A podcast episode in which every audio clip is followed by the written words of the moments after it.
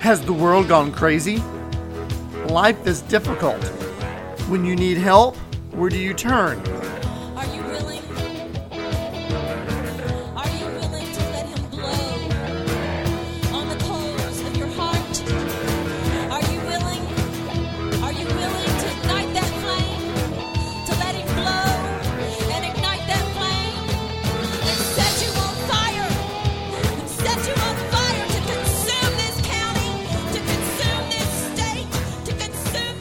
Welcome to Christian Impact, impacting your life with spiritual truth.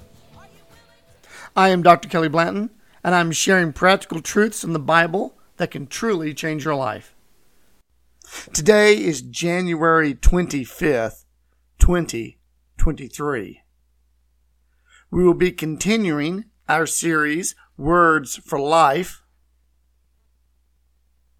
And today's word is shine.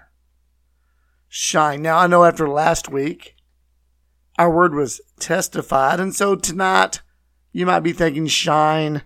Oh, you're going to continue this message of sharing your light. But we're going to go in a little bit different direction. And I want us to examine these questions. Are we being more impatient when waiting for something? Are we more expectantly hopeful for something? Do we try to hide in the dark corners of our lives from others? Do we try to hide those dark corners of our lives from the Lord? Do we allow God to shine His light into our dark lives? Yes, prophetically, when we think about that word shine, we're going to speak that I believe God wants to shine His light into us. So this is about receiving the truth from God into our lives, into the corners of our lives. And so are we expectantly hopeful that God is going to change us, can change our lives? Or are we impatient? Are we going, where are you, God? And are we just tapping our foot and thinking that God is the one that's defective and if he would just do X, X, and X, that we would just be fine? Today we're going to be looking at three scripture passages. Isaiah chapter 9, verses 1 through 4 is where we begin. It says, Nevertheless, the gloom will not be upon her who is distressed, as when at first he lightly esteemed the land of Zebulun and the land of Naphtali, and afterward more heavily oppressed her by the way of the sea beyond the Jordan, in Galilee of the Gentiles.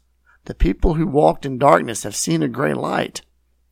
Those who dwelt in the land of the shadow of death, upon them a light has shined. You have multiplied the nation and increased its joy. They rejoice before you according to the joy of harvest, as men rejoice when they divide the spoil. For you have broken the yoke of his burden and the staff of his shoulder, the rod of his oppressor, as in the day of Midian. We begin there with Isaiah. Of course, these scriptures were taken out of the uh, lectionary reading of the year. This is a historic document that has reading sections for uh, the worship Sundays throughout the church year, and churches would read those all together no matter where they were. And we're using this traditional source, traditional material, but we're speaking prophetically. We're looking at these and we're saying, Lord, speak to us. And that's what prophetically means when the Lord is speaking to us directly. And we're asking Him to speak to us directly from the scriptures. And so today we look at Isaiah, and you know, this was a prophecy that looks both forwards and backwards. You see, it's recalling, this is the backwards portion, it's recalling God's deliverance from the Midianites with Gideon. Well, where do you get all that? Well, I can't go into a big theological discussion and a Bible study about that because that's not what this program is about. That's not what we're trying to do. But we start with the land of Zebulun, the land of Naphtali, the oppression that the people are under. And when it, even at the end, as in the days of Midian, it was the Midianites who were oppressing uh, Israel, and God ro- rose up Gideon out of the land of Zebulun and Naphtali. And so this portion of that prophecy is looking back, but Isaiah was after Gideon. This is long after this. So you can't prophesy about something that happened in the past. What's that about? Well, it's a prophecy that's looking forward. You see, just as God prophesied and rose up Gideon to deliver Israel from the Midianites, they were oppressed, they were enslaved and in hiding, and they were cowards. You know, most people don't realize is that Gideon was a coward. He was hiding in a cave when God found him, and the angel came and stood before him and called him a mighty warrior. See, that's just the opposite of what Gideon was. He was not a mighty warrior, but yet God said, You're a mighty warrior. And he became one. He defeated armies of thousands with just a few hundred men. And he became a man, a mighty warrior, uh, of bravery. But that's not what he was when God's light shined upon him. And in this prophecy, the people who walked in darkness have seen a great light. Those who dwell in the land of the shadow of death, upon them light has shined.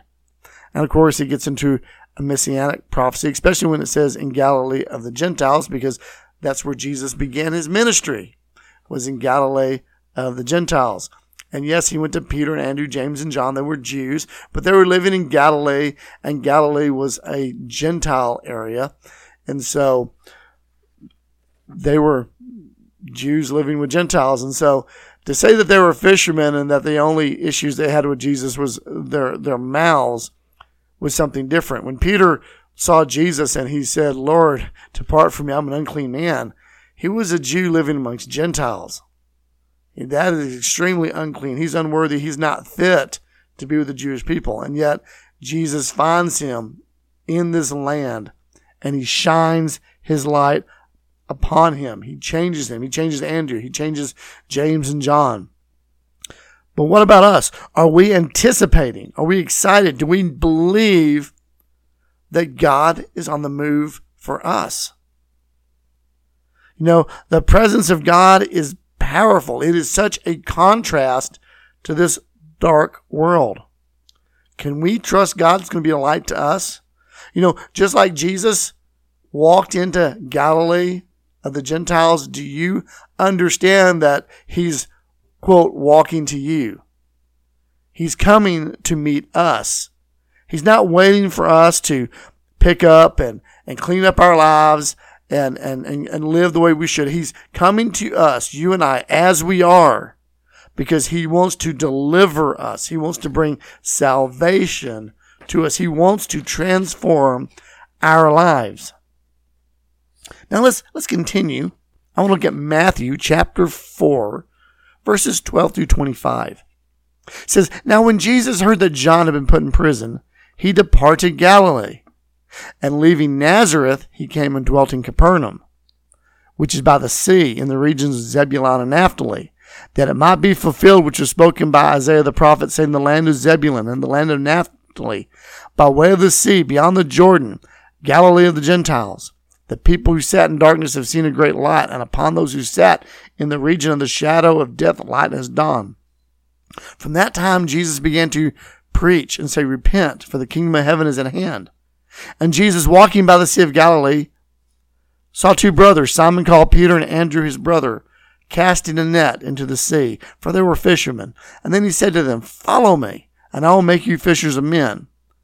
They immediately left their nets and followed him. Going on from there, he saw two other brothers, James, son of Zebedee, and John, his brother, in the boat with Zebedee, their father, mending their nets. He called them, and immediately they left their boat and their father and followed him. And Jesus went about all Galilee, teaching in their synagogues, preaching the gospel of the kingdom, and healing all kinds of sickness and all kinds of diseases from among the people. Then his fame went throughout all Syria, and they brought to him all the sick people who were afflicted with various diseases and torments, and those who were demon possessed, epileptics, and paralytics, and he healed them. Great multitudes followed him from Galilee and from Decapolis, Jerusalem, Judea, and beyond the Jordan. You know, when God's light shines, when you're living in that shadow of death, when you're living in darkness, and God shines his light into you, deliverance occurs. Deliverance happens because God's reign, God's kingdom is now at hand. And the reign of God, the kingdom of God, it demands something from us. It demands repentance and obedience. See, Jesus, he enters this land of the Gentiles, Galilee of the Gentiles, and he, he goes to Peter. He goes to some Jews, Andrew, Peter, James, John. He, he, he goes to them and he begins, and notice it says that from that time Jesus began to preach, saying, What? It's okay. I love you. You can identify as you want and live your lives as you want. No, Jesus says, Repent, for the kingdom is at hand. He doesn't enable us to live as victims. He doesn't enable us to live in sin. He doesn't enable us to continue living in darkness and death. He comes and he says, Repent. The kingdom, the rule of God is at hand. The kingdom, the rule of God means that there's a, there's something, there's a new set of laws in town. There's a new way of living. And if you want to live in it, you have to follow it. And to follow means you have to obey it. And he says, repent, which is to what? Change your course of action. Change your course of action and follow the rules of the kingdom. Follow the laws of the kingdom. Now, when I say laws and things, it's, we have such negative concepts of that, like, oh, he's going to beat me up. It, it's a new game. It's a new game. If you like sports, it's like you're playing tennis and then all of a sudden someone comes to you and says you, you like you like tennis? What about what about soccer? What about football? I'll pay you 20 million dollars to drop that tennis racket and come play football come play soccer. If someone said that to you wow 20 million dollars i'm not even a good soccer player but for that i'll go play it. But do you gripe and feel beat up because suddenly the rules change? You can't take your racket you can't take your ball and you can't stay on that court and you can't wear your little tennis shoes and your little tennis shorts and your little tennis shirt anymore. You have to put on a different uniform. You have to play with a different ball. You have to play on a different field. The way you score points is different. It's American football. You're putting on a helmet and pads. You see, the rules change and how you view the rules. If you believe the rules are going to beat you up and spit you out, it's because you have you're not wanting to play the game. You're wanting to play something different, and therefore you don't like the rules. But if you get excited, see if you're I'm talking sports now, but if you're a sports fan, we we got the NFL playoffs. If if you like that, you understand there are rules that you have to follow. And you don't like it when your team gets penalized for breaking a rule, but you're extremely happy when that ref f- throws the flag and it's in favor of your team because someone else broke a rule. See, we want to watch a game where no one breaks any rules or no penalties. You're playing the game fairly and it's exciting and it's fun. As a kid, when you play games, you, you want, you want the other people you're playing with to play fairly. But we have to be willing to play fairly and play by, quote, the rules. It's the same way with the kingdom. We're in darkness, we're in death, and Jesus comes down and says, says, Do you want life? Then quit living like death and live like you're in life. And that's part of what repentance is. We have to change. And you see, he, he this is what he's preaching. Repent. Here's the kingdom. And he said that to Peter. He said, I'll, I'll make you fishers of men. I'm going to change your game. You're not going to fish here for fish. I'm giving you something bigger and better with more purpose to do. He, he changed those things. When he called out to James and John, it says what? They immediately left their nets. They left, that's their jobs. It's their livelihood. That's their security. You see, the call when God calls us is not for the tentative and indecisive. And then the tentative is the type that you're you're sort of uh, scared and worried. Well, I don't know. Should I? Not sure. Uh, I'm sort of scared. I don't, I don't want to leave my comfort zone. See, that's, if you're that way, how can you enter the kingdom? The kingdom is about someone that make, you make a decision. I'm going to follow Jesus. Not, well, I'm not sure. See, if you're not sure about following God, you're not following God. you must be, the follow the Lord calls for bravery. You have to be willing to admit where you're at and change. You have to be willing to make that decision to follow Him. You have to do that. Because why? Because to follow Jesus, it necessitates wholehearted allegiance. And sometimes it means that you have to sever old relationships and securities. If you're going to follow Jesus, sometimes you have to let go of things that you feel safe and secure in. Peter, James, they, they left their homes, their jobs, their security for Jesus. Why? Because his light shined on them and he said he had something better. He has something better. He has eternal life. He has something better. Let's continue on 1 Corinthians chapter 1, verses 10 through 18. It says, Now I plead with you, brethren, by the name of our Lord Jesus Christ, that you speak the same thing, and that there be no divisions among you, but that you be perfectly joined together in the same mind and in the same judgment. For it has been declared to me concerning you, my brethren, that those of Chloe's household, that there are contentions among you. Now I say that, that each of you says, I am of Paul, or I am of Apollos, or I am of Cephas, or I am of Christ. Is Christ divided? Was Paul crucified for you? Or were you baptized in the name of Paul?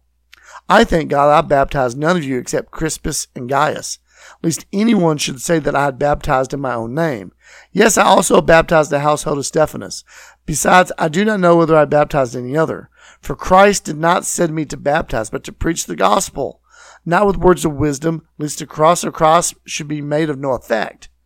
For the message of the cross is foolishness to those who are perishing, but to us who are being saved, it is the power of God. Now you see, obedience, walking with Jesus, walking in his light, it brings changes. It brings results. Disobedience, it, its results are seen. In this passage here, Paul is pleading and he's talking again to believers. And he says, I see that there are divisions, contentions among you. See, when you don't walk in obedience, that disobedience manifests. And since I'm talking to believers here, when believers, when we don't walk in obedience, that, that sin, that disobedience, it will manifest in us.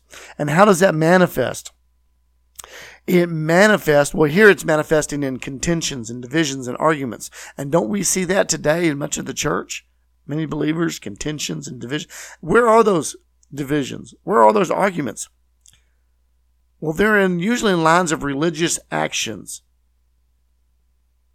religious works. Here, Paul's like those divisions. They're saying, "Well, I'm a Paul. I'm of Apollos. I'm a Cephas."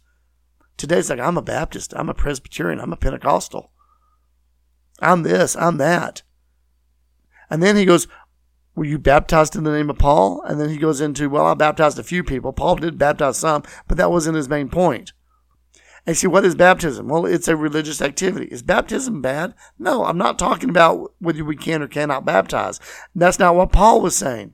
But you see, they've taken a religious activity and they've now turned it into a source of division and contention. We're going to take a slight difference in how we religiously do something that's not necessarily about my relationship with Jesus or how to be saved or walking in the kingdom. And we're going to make it a division. And that's what disobedience does. It takes our religious actions. And you see, that comes because again, we're trying to hide. We don't want God's light in certain corners of our lives because it, it requires change. It requires that we follow Jesus in a way that we're uncomfortable. We're leaving something secure behind, something that we like, that we don't want to leave.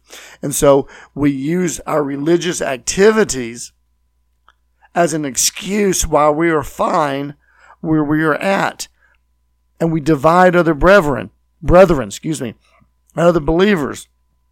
See, deliverance comes not by our works and not by our actions. Deliverance comes by God's power.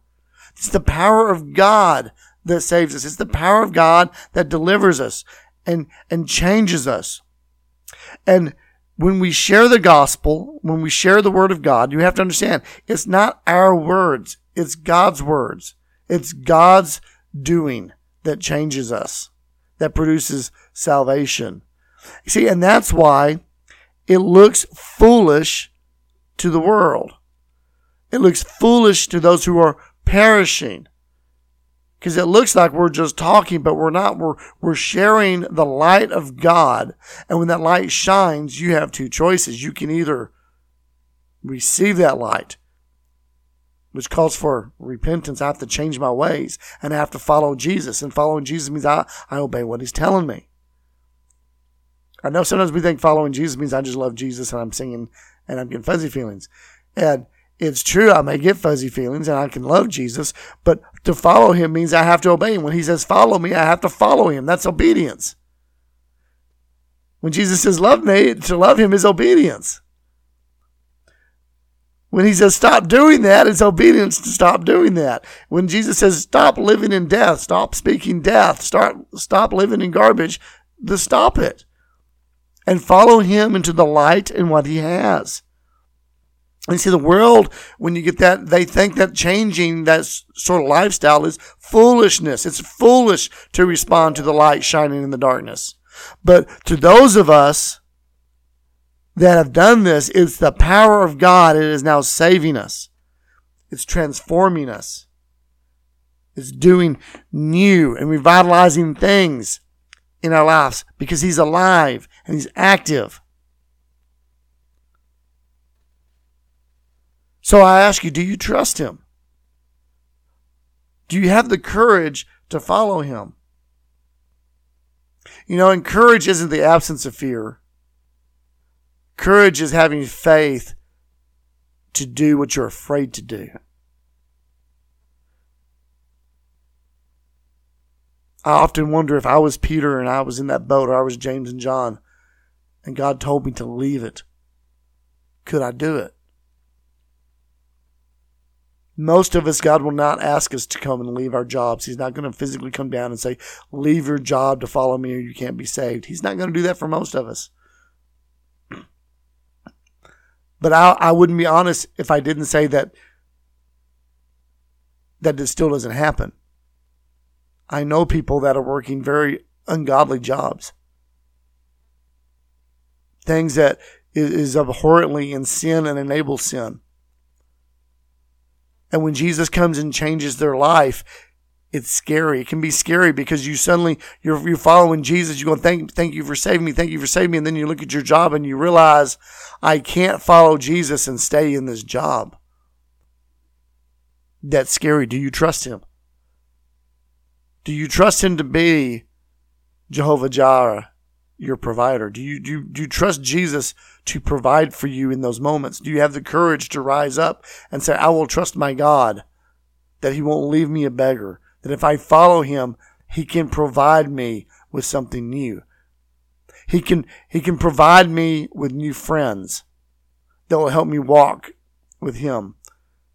I know so many people, and you think this is a kid thing with teenagers or kids, or young students and college students, but I've seen it with adults that are so afraid of losing the few friends that they have. And the friends that they have really aren't their friends because they're only there for their sin. Are you brave enough to believe that if you make Jesus your friend, he will provide you with anything you need, including an earthly friend? Do you believe he has the power to change you and provide for you? See, if so, we understand when it says that people who have walked in darkness have seen a great light. Those who dwell in the land of the shadow of death, light has shined on them. When you're living in death, you see no way out. There is no hope. But when the light shines upon you, there's suddenly hope. There's suddenly a way where there was no way because He has made that way. And He's made that way for you and I. Let's pray. Father, I thank you that your light is shining upon us, God. Father, I pray that those who would listen to this, God, would feel the warmth of your light shining in their life, Lord. That, Father, things that you've called them to do that they've been maybe afraid, tentative, indecisive. Lord, I pray right now in Jesus' name that you'd help them to be bold, that you would encourage them, God, to trust you, to step out into you, God, that word, that Lord, your word never fails, and that you are faithful even if we are faithless, that God, you will always be there for us, God, and that you have the power to free us, to transform us, to provide for us, to take care of us. God, I pray right now in Jesus' name that you bring deliverance and freedom. That, Lord, that we would walk in your kingdom and in your ways, God, because, Lord, what you have for us is so much better than this valley of the shadow of death, God. You've called us into a heavenly life and lifestyle, God. And Lord, we thank you for that. Thank you for your freedom and offer. Thank you for shining on us in Jesus' name. Amen. We thank you for listening to our series, Words for Life. We hope that this is encouraging to you. You can check out other messages in this series, other words, other teachings.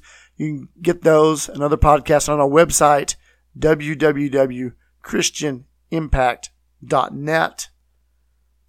And until next time, God bless.